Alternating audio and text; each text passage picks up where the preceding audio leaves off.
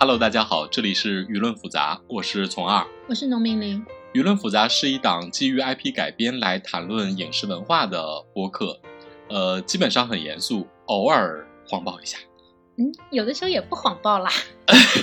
我们我们播客的定位就是偶尔不谎报的影视文化节目，是吗？对，所以请年满确定自己年满十八岁后再收听。如果你没有年满十八岁，我们也不退票哟。嗯。大家好啊，这期我们来聊一下，呃，近期我们看过的几个国产剧，所以我们这期的题目就叫“假如有一天我们只能看国产剧”。唉，我真的想说，那还是现在就把我关起来吧。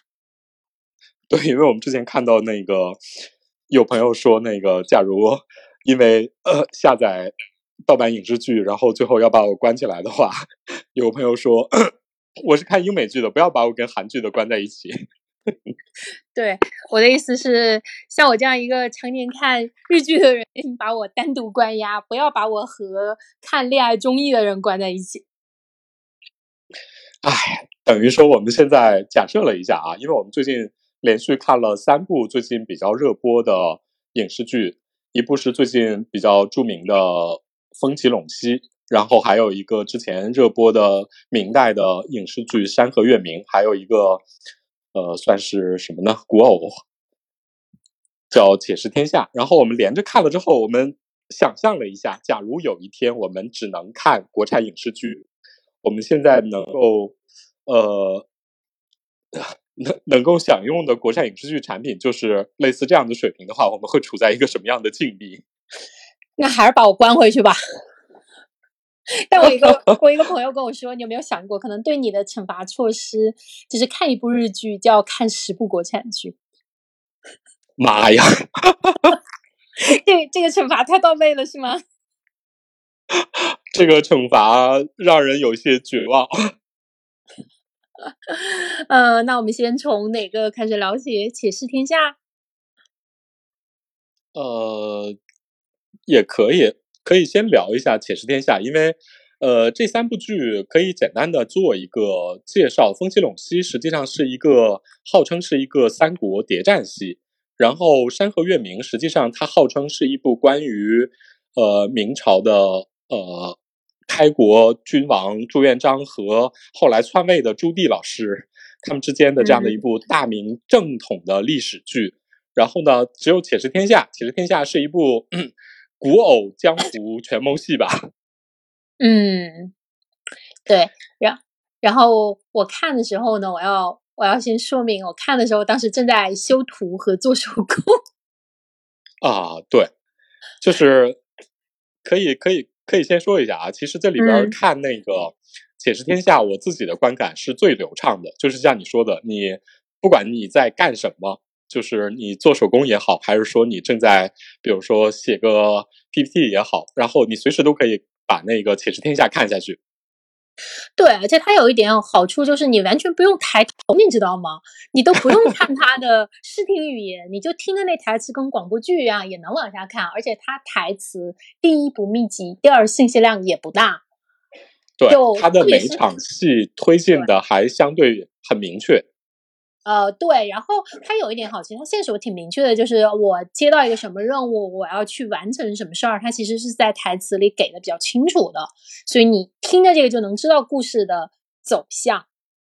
你你你不抬起头来看一下杨洋那帅绝人寰的脸和赵露思呃甜美的 身身材和笑笑脸吗？我时不常抬起头来看一下，然后大概看两分钟，我就被击退了。就是他们的美貌在静止的状态能够维持我的注意力，大概就是两分钟的时间。啊，就是反正这个怎么说，杨洋是挺好看的，就是确实经得起三百六十度的拍，但问题是他没变化。杨洋在头几集，可能在整部剧里边都大概是一个我很帅，然后我掌握了整个世界，然后那个我随时准备英雄救美那种淡定装逼的表情。就是我知道我很帅，我也知道我很帅，你是不是也知道我很帅？就是他的脸就是写满了这三句话。当然，OK，他跟他的这个角色的适配度其实还可以，就是这种这种逼王的这种路子啊。当然，呃，论逼王，他肯定还比不上我们接下来说的《风起陇西》里的厂花了。他就是没有 氛围感。我觉得杨洋是属于非常英俊，但他那种英俊是一种不能自带联想的那种英俊。但你知道，在这个呃，我我不得不说，杨洋还是在这个剧里边的确显得非常帅，而且符合这个剧的用现在流行的词儿来说，就是非常符合这个剧的格局，你知道吗？啊，最近还有这个流行词儿吗？不是大格局家吗？哦。就是因为我在搜《风起陇西》的时候，收到一个评价说，Angelababy 的脸就是这个娱乐圈最大的杀伤性武器。我想，我 what？我心想这句话，但是反过来，这句话用来形容杨洋，我觉得客观上是 OK 的。对，我我真心觉得杨洋在古偶这个领域里边，他这张脸的确算得算得上是天花板。对，我觉得是王炸级的这个长相。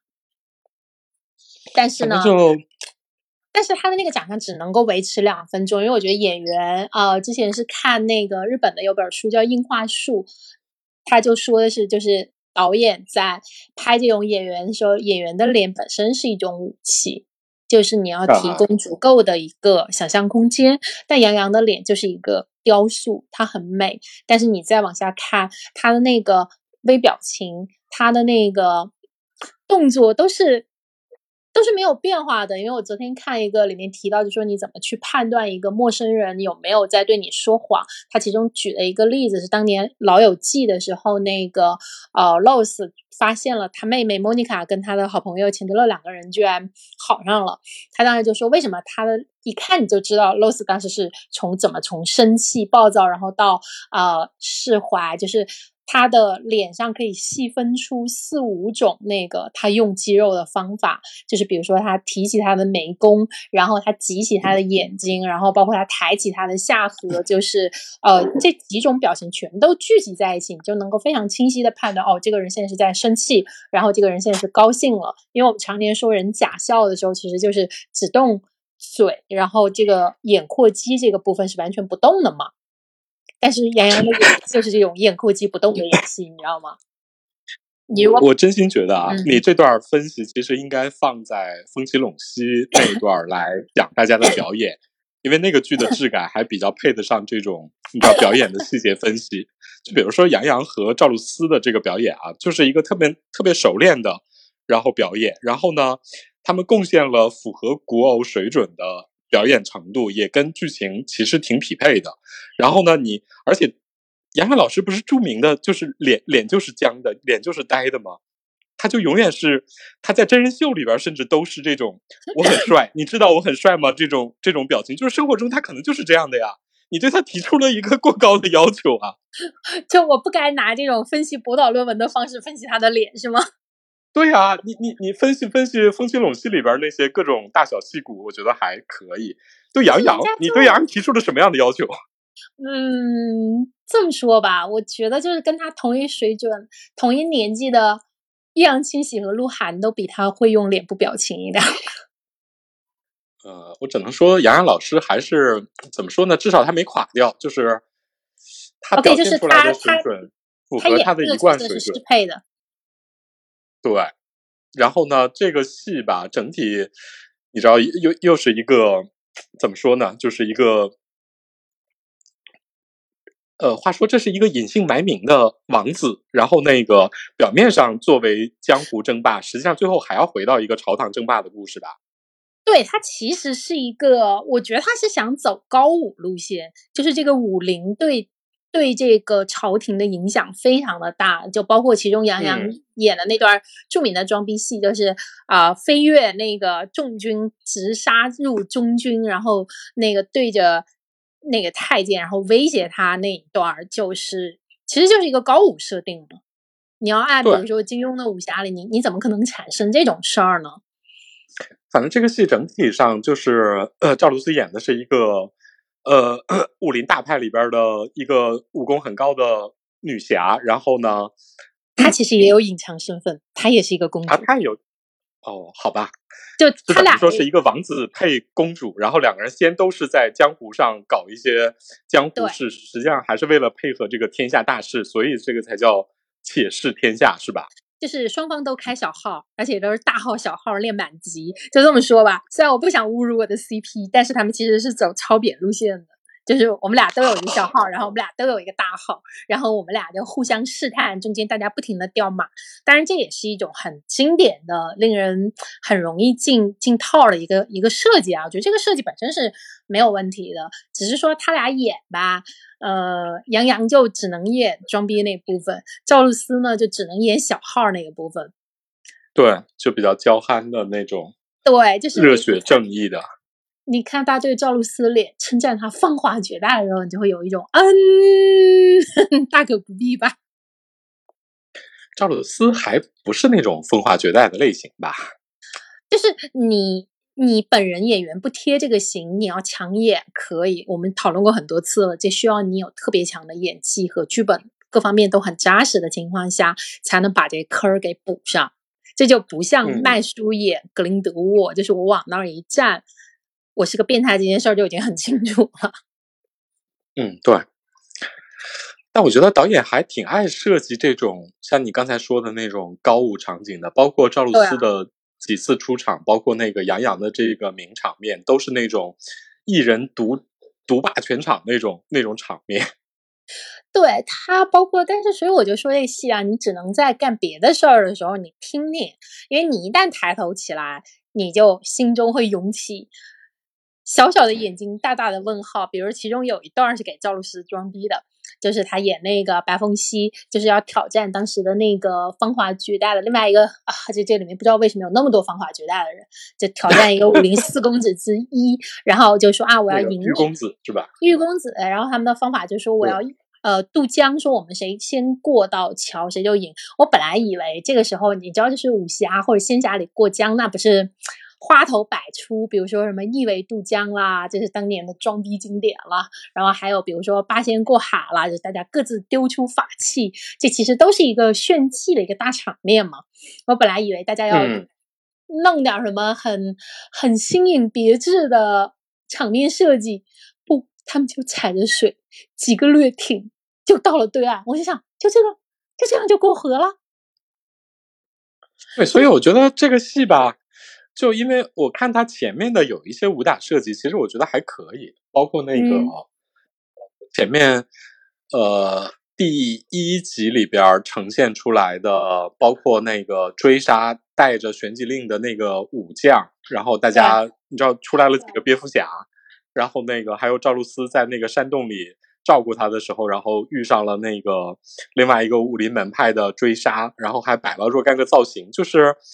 一开始表现出了一副很认真的，我要在武打上做出一点至少是小的花头吧。所以我当时看前几集的时候，我觉得还可以。我其实觉得他在前几集的武打设计上，比《雪中悍刀行》有些武打设计还好一些。对啊，比那个我当时看的时候，我心想，这比《雪中悍刀行》好很多，比那个有匪 什么之类的，我当时就联想到了这两部，你知道吗？哦，对，其实比《山河令》的也好一点。他有有的场面设计，山河令山河令就比较，嗯，山河令就比较中规中矩吧，感觉。山河令的设计我觉得就很挺传统的吧，他对武侠这一块没有太多的呃想法。但是所以这个戏，嗯，你往后推进，你是觉得他们俩还是有点 CP 感的，是吗？我怎么觉得我看起来两个人？就 因为杨洋老师始终还是一副我我我就是这么帅，然后我要宠溺你，但好像我觉得也也甜感不是特别足啊啊还不足啊！就他穿着那个莫名其妙的换上一身红舞衣在那儿跳舞，两个人在那儿旋转，这工业糖精给的不够吗？就是这种工业糖吧，所以我觉得两个人。哦，不过说实话，相比杨洋老师之前别的戏啊，这个戏好像还是有点儿有点儿 CP 感的，是吗？呃，我没看那个你是我的荣耀》，你觉得那个跟那个比呢？因为我看了那个《你是我的荣耀》，我觉得真的还，因为两个人都是那种我独自美艳型的，你知道吗？啊。对啊，所以你不觉得他这个里面仿佛跟赵赵露思演的这个女主角还有一点互动吗？就是起码调戏，就像打乒乓球一样，你起码还能来回个一趟吧？可能我觉得行还是对了一点吧。就是赵露思，我不得不说，赵露思始终是一个小女人的感觉，就是她，她还挺吃这种怎么说呢？这种霸总或者说这种无敌流的男主的这一套的。对他其实就特别适合演，就早年间张庭和那个徐峥演的那个穿越剧里面张庭那种角色，就是又有点就小燕子类型，你知道吧？嗯，就是又有点机灵古怪，但也没什么大格局，但是呢，嗯，就还挺活泼，也挺挺讨人喜欢的那种捣蛋型那种女孩，就那种。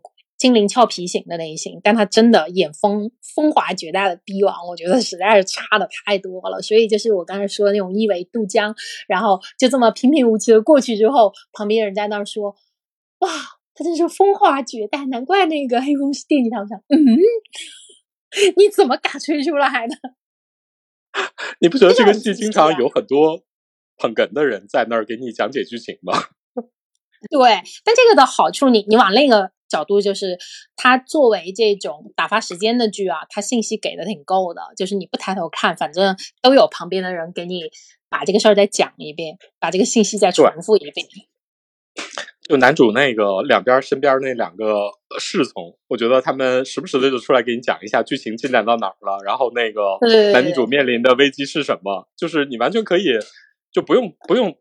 不用时刻盯着看，你就能知道剧情梗概是什么。对，所以这点就还挺清晰的。因为我最近还看了，就是有人写日本有一本书叫《这个倍数电影的时时代》嘛，它里面就提到说，这个最新的《鬼灭之刃》的那个动画里，就是明明那个画面已经是这个人在雪中奔跑啊，然后得救，然后台词里还一定要重复说啊，都会因为雪然后得救了呢。就他就说，这种重复信息的给予，其实就是考虑到现在的观众，第一非常容易被打断，第二他们都在用倍速在看，所以这个信息呃就必须反复重复的交代，大家才能接上。我觉得这个点在那个在那个风起陇西里特别明显。呃，对，就他就必须不停的重复啊，因为大家就是在看倍数啊。但我觉得风起陇西，哎，风起陇西适合开倍数吗？台词那么密。风起陇西是另外一个，他是真怕你看不懂，啊，不像《且试天下》，《且试天下》是他知道你没有认真看，然后他随时告诉你剧情进展到哪儿了。风起陇西是特别典型的，就是他知道自己的题材和这种表演方式都让大家可能有一些你你你你没注意到的地方，或者说你有点看不懂，所以他的每集结尾的时候会有一个人出来给你总结一下剧情。哎，这不就是那个呃。双重预约的做法吗？就是前面给你一个本剧，然后后面专门给你一个花絮，告诉你我在这儿埋了什么梗，以避免你看不懂。对，就是生怕观众看不懂，而且的确是，我说实话啊，我觉得风起陇西那个做法还，说实话可能还有效一点。呃，我其实看后面那一段都不太明白，我现在你为什么要把剧情再重给我重复一遍？原来是是是是这个作用，OK，我明白了。但不管怎么说啊，我们可以把《且试天下》称之为一种，呃，专门为地铁，可以称之为一种地铁剧吧，地铁倍速剧。对，而且我我我真心觉得《且试天下》其实是一个特别典型的，就是流水化的工业产品，各方面做的都还比较到位，而且。说实话，你看着也挺没有什么特别违和的地方。就虽然你知道其中很多情节的推进非常呃粗暴，然后但是从类型上来说啊，这种古偶的江湖加上这种朝堂的权谋，然后呢每一个小关卡的设计，然后都非常简单，但是都给了。对，他的那个，嗯，你说。所以我觉得那个，我后来看到一个消息说，那个《且试天下》被韩国买了版权引进，我觉得还挺正常的。它是一个挺标准的，工业而且。它也很适合改，因为它没有任何文化和没有任何对于文化和人性的幽微描写，所以它其实是可以跨文化传播。对它它才是个真，它是个绝对的架空，就放之四海而皆准，国际化视野，请我们请称呼它。没有任何文化障碍。对，没有，就是那种到哪儿都可以倍速的东西。反正，呃，也有它的好处吧，而且它有一点挺清晰的，就它是什么类型，它告诉你的非常清楚。我觉得它也没有让你误解，就它并没有号称我是个证据，或者我我是个古偶，但最后把你骗进来，把狗骗进来杀，也也没有。它符合它这个类型的期待，做的好不好，且且不说吧。反正我觉得主要是在装逼上装的不太精彩，因为当年其实，啊、琅琊榜》也是个装逼戏，你知道吗？对对对，因为梅长苏其实很多事儿都没有真做，都是这里有一个我的人，那里有一个我的人。反正这件事儿之所以我能破局，是因为我早就知道这件事儿了。怎么知道呢？反正这个技术细节没告诉你，你就默认我知道就行了。其实这就是装逼戏的特征啊，就不说细节，就告诉你一个特别震撼的一结果。但你你你被那个结构和那个情绪带着往前走，你就不会细想。但是你看完之后，就会像我们现在这样，很多年你想说，哎，你怎么就知道？对，反正他就塑造的梅长苏的那种运筹帷幄，然后那种军师的谋谋略的形象就很好。对，然后呢，剧情逼装出到位了的也比较好。对，装逼装的比较到位。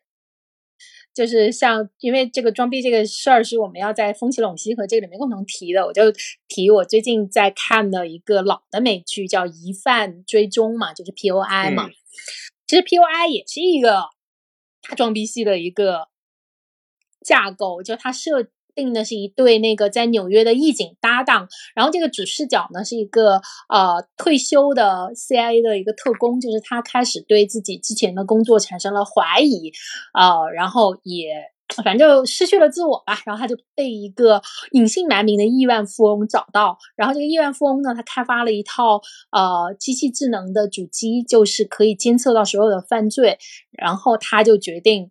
那个，然后那个机器会给他吐那个社保号，就是相当于咱们的身份证号。然后这个吐出来这个号呢，这个人有可能是个凶手，也有可能是一个即将被害的人，他就需要一个特工来跟他打配合去救这个人。其实我觉得他有点把有点把蝙蝠侠一分为二了，就是把这种、啊呃富豪义警和这个行动力的黑暗义警分成两个人来做。分成两个人来做。他所以他这个里面大部分其实也是在装逼，你知道吗？对，就尤其是那个 CIA。A CIA 的那个特工，因为大哥其实演技演的也就那样，他是当年呃那个那个那个那个演员叫什么？吉布尔森，那个就是拍《勇敢的心》的那个那个人，他后来不是自己导了一个《耶稣基督》嘛？啊，对，对，这个演员就是在他那个片子里演耶稣基督的那个演员，其实演技一哦般啊，但是大大哥就是那种长得非常典型那种欧美银湖男那种装逼脸。哦然后就永远是穿一身西装，然后穿着西装，突然就从后备箱里拿起一个大狙，然后就隔着好几条马路，然后就把那个车给打死，那个打中的那种，呃，路子。然后他就是情节其实也有点像悲伤书这种，就是他怎么做到的不知道，反正人就能做到。然后他这就是装逼装到位了。对，但就是第一，他本人的型啊，外形就特别符合，就是你想象中的这种游刃有余的，然后又很优雅、很老派的那种特工的那个样子。其次呢，是这剧本是呃诺兰的弟弟写的，诺兰，所以这个逼格也给的特别的到位。就是比如说，其中有一个就是大哥把一个他的那个嫌疑人 放在后备箱里，所以他给的那个镜头的视角就是一个仰望，就是从那个被关在后备箱里的那个人的视角去看这个大哥，然后大哥就把头抬下来，然后跟他说：“我拷问，我把这个拷问的最高记录是十六个小时，不过我觉得你应该用不了我这么长的时间。”然后就笑着就把那个后备箱给关上，你知道，就是这一刻那个逼格拉满。这一下效果就出来了呀。对，就是，但是你说这个是一个很复杂的情节吗？我觉得真的也不是，因为他就是抓到一个人，然后把人放后备箱，然后就威胁这个人，他就拿到了线索，他就去下一个了。这里面没有什么，呃，像我们之前提到的，比如说像黄石啊，或者像继承之战那么精妙的设计，或者是情节设计，对，呃，对他没有，但他就是每句话他给的很精到，然后这个装逼的台词写的特别好，尤其是这个大哥，就就。就是比如说，它里面有一段他们俩调也不算调情吧，就他跟这个富豪，就比如说他去图书馆见他，就给他带了一个煎绿茶，因为那个富豪是一个特别保护自己隐私的人，就不想跟自己的搭一开始啊，他不想跟自己的搭档交流任何，然后他就说你怎么知道我喝这个？然后大哥就笑着看他，然后跟他说，哎呀，你放心吧，我还没打听到你喜欢什么颜色呢。嗯嗯嗯。就就你知道，因为这这这也是一对著名的副 CP 啊，就是他给的这种调调戏的，你你也可以称之为建立友谊，你也啊，像我们这种人就称之为调戏。然后这个给的就很到位，他其实就是两三句话，包括他中间有一段去说服一个法官，呃，他就说，反正你现在能相信的就只有两个，你是相信我还是相信呃这个。绑架的人，反正他那个话就是说的，就是我们之前说的，只要嘴炮到位，就嘴炮都是可信的。对，其实不需要什么太精妙的情节，你关键场面和当时的台词能够把整个的装逼的人物的形象给树立起来，其实就足够了。对啊，就比如说我刚才说的这种穿着西装，然后拿着大狙就开始开始打车，这个情节很难想吗？对。到位啊！而且这这个是一个名场面，就是在各个地方安利这个剧都会有的一个名场面。但其实它对剧情没有太重要。你看人家装逼的就很成功啊！遗憾追踪，遗憾追踪在豆瓣评分有九点三。呃，但是我跟你说，它其实里面也有很多地方是经不起细想的。比如大哥的这个武力值，一会儿这么牛逼，一会儿随便去伏击一个人就被人家从背后敲一枪，然后就倒下了。我想，哎。你的这个武力值呢？去哪儿了？哎，这就是爽剧，只要让大家爽了，其实大家就没有那么 care 你的细节是不是有有 bug。对你，你就想，哎，就这样吧，然后你你你就顺从的划过去了。所以我就说啊，其实天下它在大大的类型上和这个大的结构上没有什么特别大问题，但确实是在这个装逼的关键爽点上给的。不够，然后演员本人，嗯，我觉得可能表现力也没有那么好，所以导致这个逼都没装出来。反正关键人物的这个这个台词和情节的表现力，我们接下来两个剧还会讲到。